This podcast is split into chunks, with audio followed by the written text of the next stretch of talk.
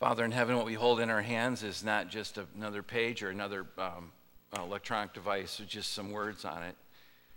Um, we know that your word is living and powerful and sharper than a double edged sword.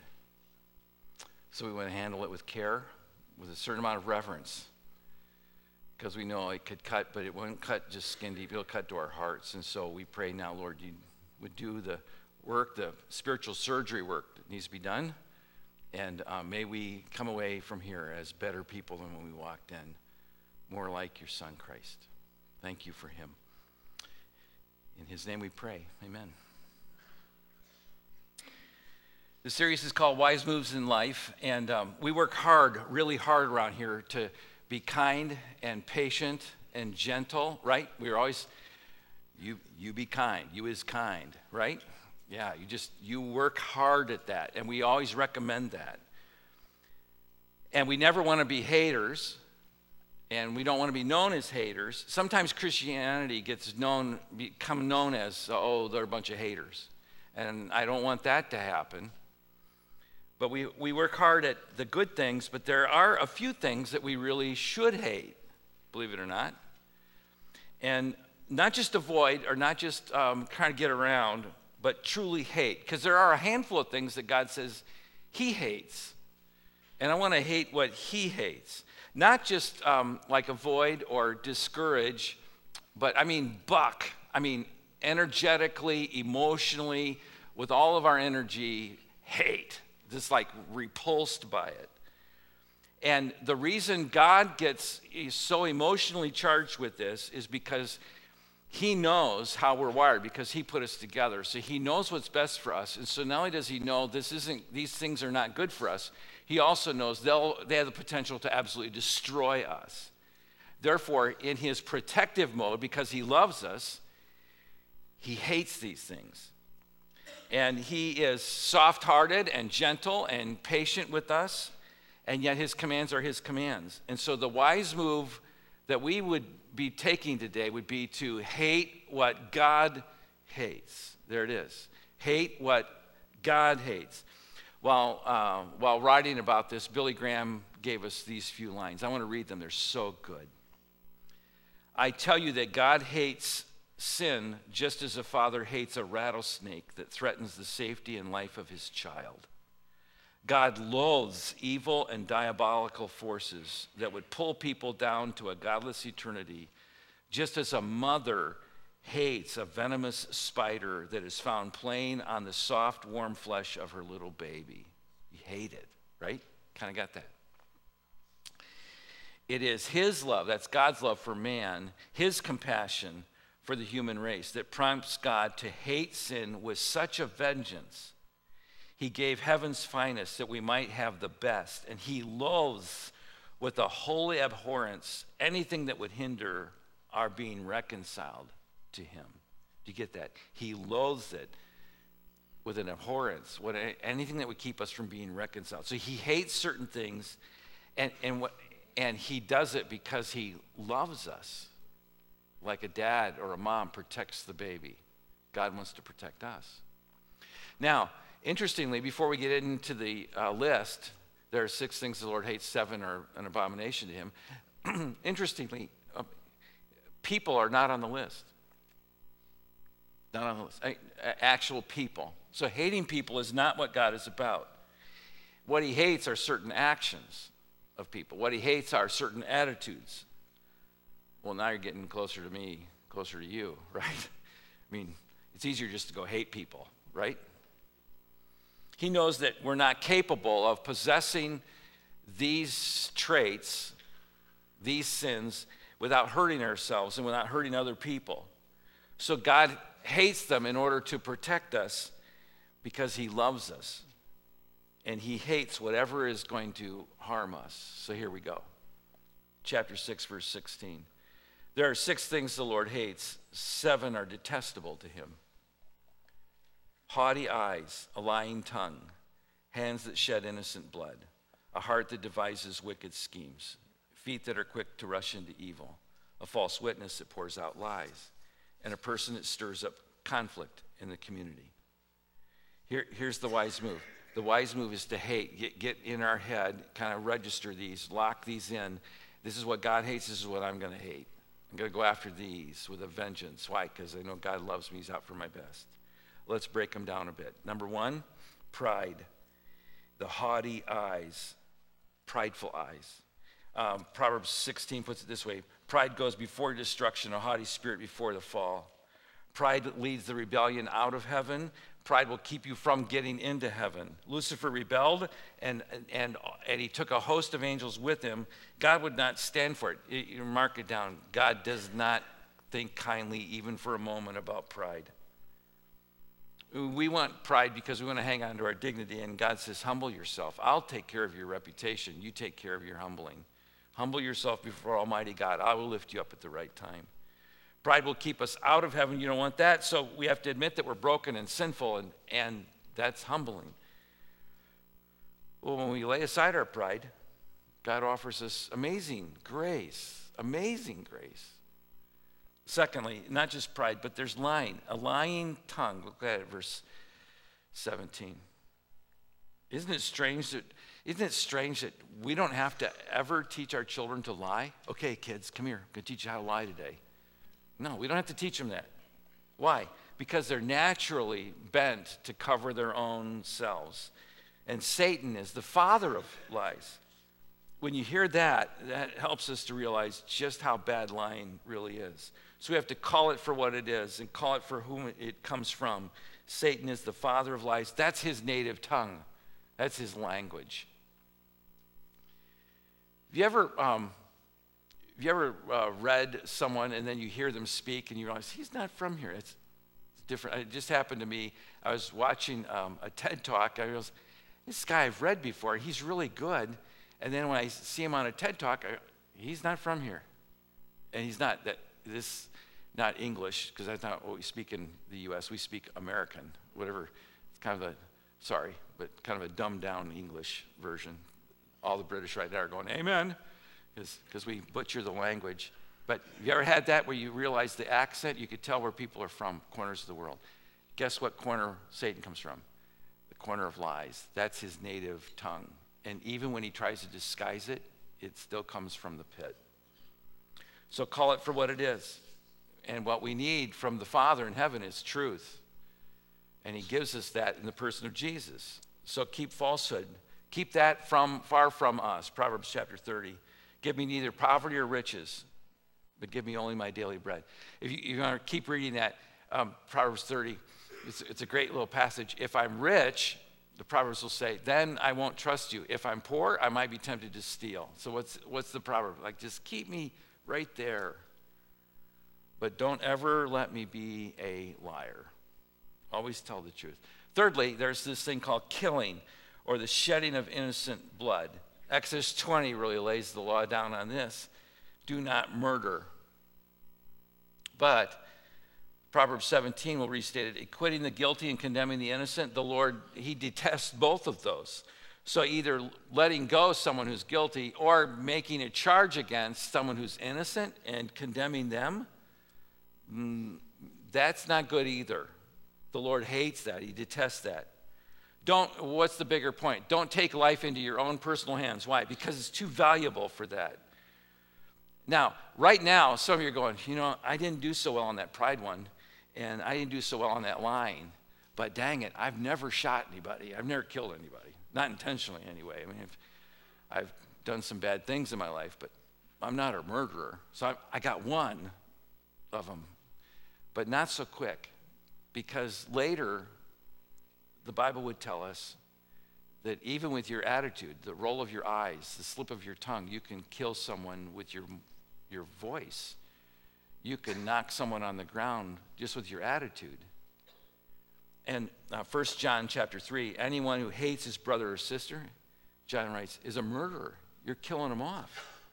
You know that no murderer resides in heaven, it, it, it is, is meant for the kingdom.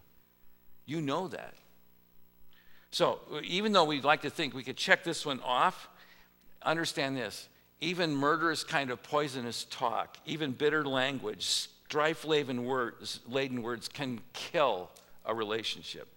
And both the Old Testament and the New Testament seem to confirm this. But you know it to be true. And you know it to be true experientially. So do I. When you've been verbally, um, uh, verbally violent or verbally strong and nasty or bitter, and then, then it comes back at you. It comes back at you. And you realize, my gosh, I'm getting the same bullets I shot, and they're coming back on me now. Um, so watch your hands and watch your mouth and watch your attitude, watch your heart. Why? Because you could be shedding innocent blood. You could be draining someone's life. And maybe not even intentionally, but it still happens. Killing. Number four, there's the sinful schemes. It's a heart that devises wicked schemes. And while we're judged by our attitudes, by our actions, it, those actions come from our attitude, from our hearts. So take inventory on where your mind goes. That's why I, I always recommend when people are, are struggling with this to memorize, just memorize 2 Corinthians chapter 10. We demolish arguments and every pretension that sets itself up against God, and we bring into captivity. In other words, we hold it down, we set it in front of us, and we make every thought obedient. Is this the thought Jesus would think? No, then I can't be thinking that. Got to get rid of it. Bring every thought obedient to Christ. And why is that so important? Well, here's the reason. I've talked about this a couple weeks ago. Thinking will eventually develop into feelings. And then what feelings will do is they will develop a bit of attitude or posture. And that's when you begin to really lie to yourself. Well, it's not so bad. And it's in that self talk time that then you live it out in action. Now, you don't get in trouble until the action, but it all started back here at the feeling. And then back before the feeling, even in your thinking. And so the sinful schemes, my word to you is this take a hold of the lock of what you're thinking about when you're not thinking about anything. Where does my mind wander? And not to justify your feelings, not to justify your actions, but ask yourself, what am I really thinking about and how healthy is that?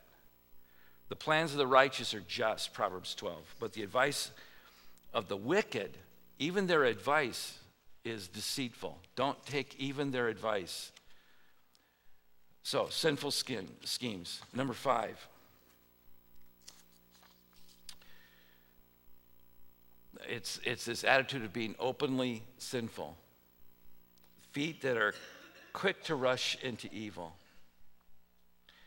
Feet that are quick to rush into evil. Now, stop right there. Let me just tell you this is the word picture. In our modern day, it would be kids who circle up around the fight. You seen that before? You can't get into the fight to stop it. Why? Because kids are protecting the fight that's happening. They're not the fight, but they're circling it around to keep those from stopping it. Now, those kids will eventually grow up. And guess what they'll do? They'll protect the rioters. They'll protect people from uh, street officers from breaking up the fight or from stopping the robbery or from stopping the crime. Why? Because they block in the way. So their feet are quick to rush into evil. Um, uh, we live in the district, and we all know. Uh, you ever heard of Gaper's delay? It, it's where there's a wreck on the highway, and then uh, so they have to pull people over, and then they have a tow truck, and they're taking away the cars. So then other cars have to go around on the side, and inevitably, someone who drives around on the side can't drive without like staring at it. You're, you know what I'm talking about? And it, it, reminds me, and I wanted to play this ad, uh, but there's so many of them, and it's this guy, and it's, it's, an insurance ad, and he goes, "So you don't have mayhem just like me? You, you seen those ads?" And one time he's a crying baby in the back, another time he's a tailgater, another time he's just bad electrical in the house. But he just he's just mayhem, just like me. And so the guy who's driving is not in the wreck, but he's looking at the wreck. And what does he do? He plows into the car in front of him and creates another delay. Why? Because he was looking instead of driving. Understand this. You may innocently just be looking and not realizing you're actually protecting evil. Go back to the text now feet that are quick to rush into evil. You, you watch it, there's a fascination with it. And it's not flagrantly, you're not flagrantly involved, you just like to see it. And that's why, uh, go back to the Proverbs now. The wicked, Proverbs 2, wicked men delight in doing wrong. They, they actually rejoice in the perverseness of evil. Do you get that? They delight in it. Some defend their sinfulness, and Jesus paid for that sin, but I don't want you to ever cheapen that grace. And by the way, some will take delight in sin today, and that's where culture moves. But, and God hates the sin, always has, always will.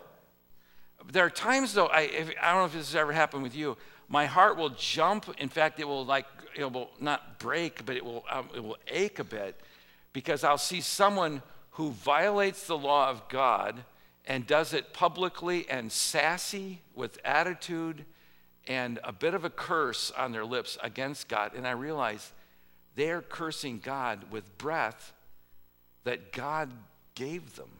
Is that, is that, you ever had that realization before?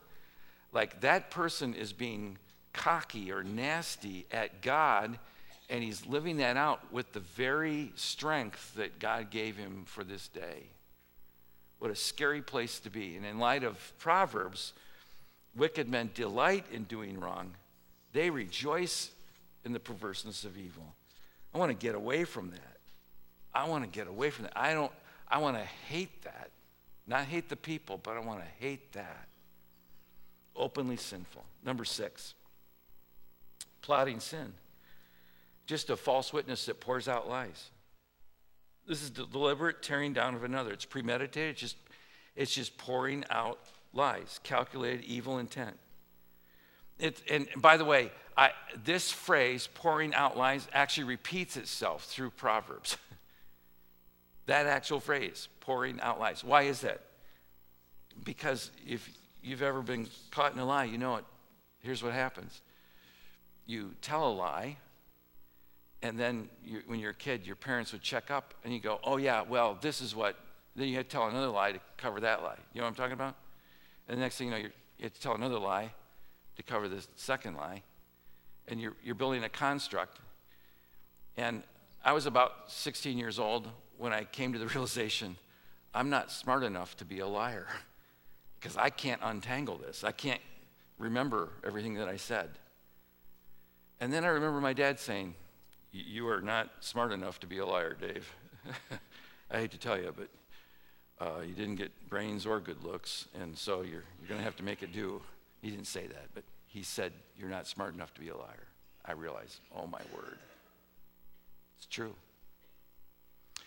I don't know about your locker room. I, I did a lot of sports in high school, but there were these posters in a locker room. One of them was, You don't have to remember what you said if you told the truth. You know, it's one of the things about sports that just, you're, you're told to do this job or run this way or play, play this play. And you don't have to remember if you just tell the truth. Just do what you're supposed to do.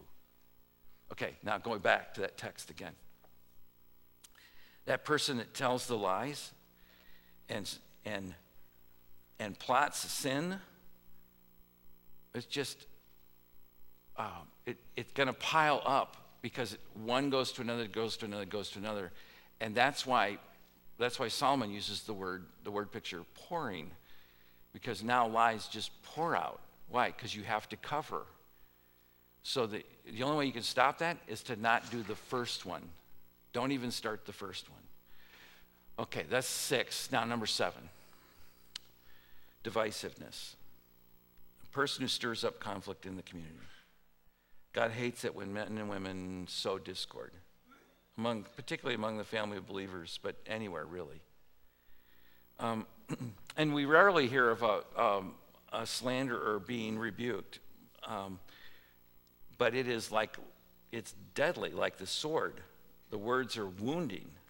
A troublemaker, Proverbs 6, plots with evil deceit in his heart. He's always stirring up conflict. That's why, uh, that's why Paul would later say, to Christians, you warn a divisive person, and then you warn them again. Titus 3. And then you get away from him. Why? Because he's divisive. He's divisive. Um, you know, there's um, there are certain tags that we, we use with people like uh, VIP, very important person, right? Or a very problemed person. You need to also have in your head, there's the very divisive person. And they're the person that talks about whoever's not in the circle at the time. And it may seem good to you at the moment, just know there will be a day when you aren't in the circle. And guess what they'll be talking about? Yeah. So, get away. That's why Paul says, warn them once, warn them twice, distance yourself. Why? Because you can't be around that without it hurting you. So, there's the seven. Now, there's three realizations from this, three really great lessons. And these are personal. You may add numbers four and five, but these are three that I'm walking away with. Okay? You ready? Number one is this our list of deadly sins is not God's list. oh man, he never consulted me on this, right? Because you would have picked different things, right? Yeah. People who get in the checkout lane with 15 items and it clearly says 12. I mean, right? Out.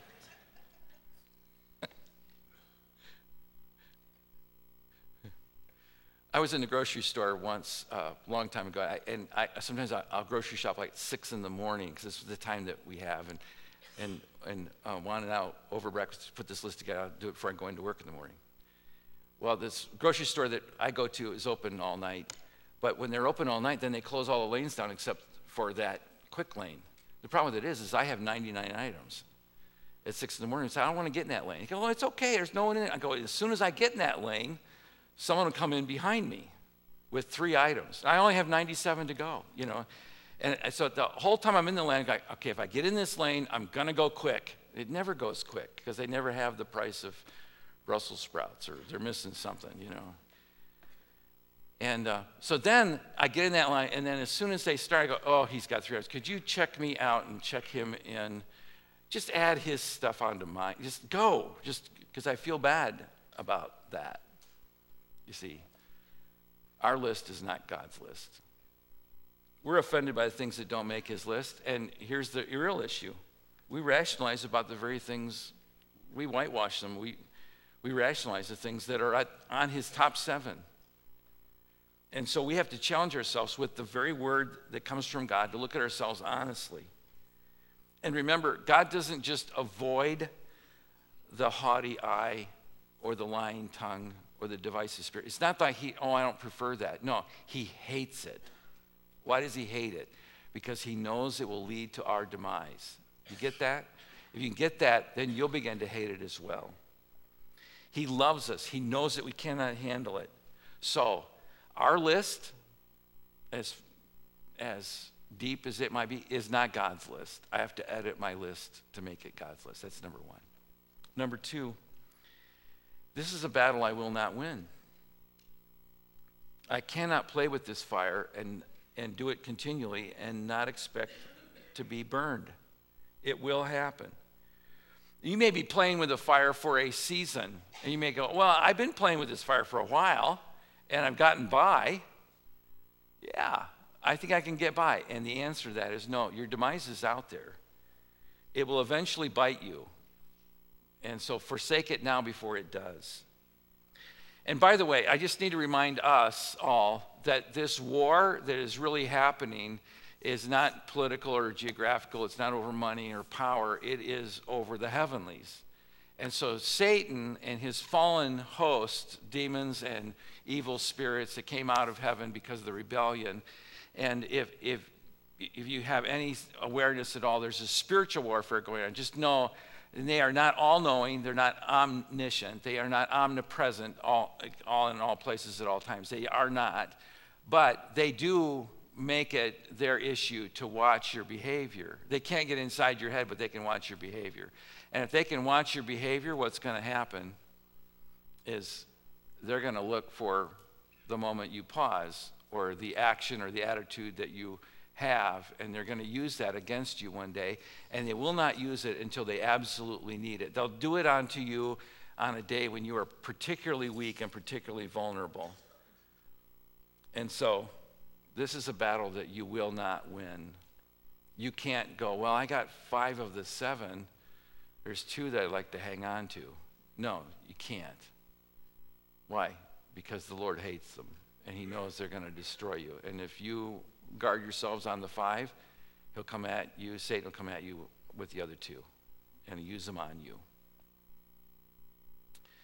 I was talking to a social worker um, once, and the social worker worked in a kind of a high risk area of town. And I said, you, you go to that section of town? He goes, Oh, yeah, I go there. I go, You're there into the evening hours. He goes, Oh, yeah. I said, You protect yourself. He goes, No, no. I go, Well, why not? He said, Because if I carry a gun into that part of the city when I'm doing social work, I'm okay with a gun. I'm all right with that. But I know they're way better. I said, So, but you've got the gun. He goes, But not for long. Oh, really? And the social worker gave me an education that day. He said, If I have a weapon, they'll take it and use it on me. So he said, I'd be better off not having the weapon. Understand this don't go there. Don't, don't carry the weapon thinking you can beat the, the evil one. You cannot. You cannot. You will not win. You will not win because you're not as good as he is. So, number one, we have to edit our list. Number two, we can't fool ourselves into thinking that this is a battle that we're going to win. So, this is why, number three, all this points to our need to a Savior. This is, this is where point number 3b is this. I am so glad the Bible doesn't end with Proverbs, that we got to Matthew, Mark, Luke, and John where Jesus shows up. Aren't you happy? Yeah. Because we need him every day. You need him on the day that you came to him in personal faith and trusting him as Savior, but you need him every day after that as well. You need him every hour to make us aware of our opportunity for sin and our proclivity to sin we need his presence for in his partnership for comfort and for strength. We need his power to overcome without pride, but to overcome and know, oh my gosh, I couldn't have stood. Can't do that. I can only do this in the power that, that Christ gives me. We need his staying power to keep from thinking that we're ever beyond the moment of sin, because we're not. So we need the Savior, not only the day we trust Jesus, but every day after that Every season after that, every moment after that, we need the Savior. So you may find yourself loaded with guilt, only wishing that you could start over. You wish you had at one point in your life believed and you never did. And my word to you today is this believe Him today. Trust Him today as Savior. Open your heart to Him. I can't give you the words that are exact. All I can tell you is you, in a moment when we bow for prayer, you, you ask the Lord to save you. He'll save you from your sin. That's what Jesus did when he came to earth. But you have to trust him. And then for many, many of us in the room, we say, well, we trust him, but we trusted him for that. And now you realize I need to trust him for every hour of every day because I need the Savior daily, moment by moment. And I turn to him and cling to him, maybe more than I ever thought I would. Would you bow with me in prayer?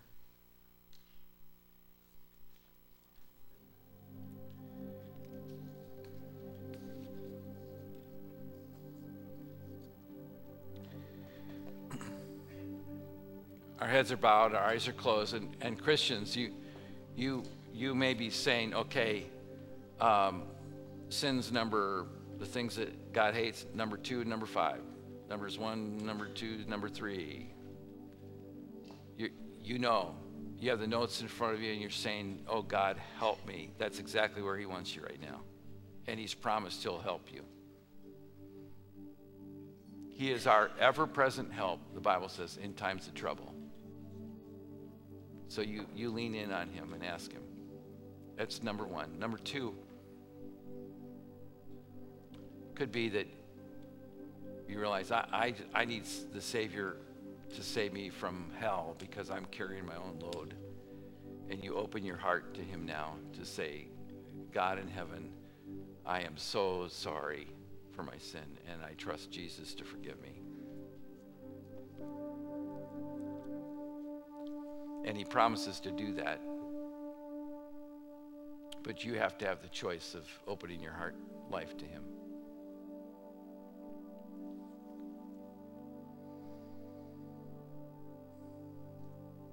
We thank you, Lord, that you're not the God of second chances, but a third, fourth, fifth, sixth, 100th, 1000th chance. And this is it today. May we hate what you hate. May we love what you love. And may we not be known, we pray, as haters, but may we be known as lovers because we have been loved with an everlasting kind of love. And that fills our soul, and we have no taste for the hate. We don't even want it, no desire there. Why? Because we, we know that we are loved with an everlasting love.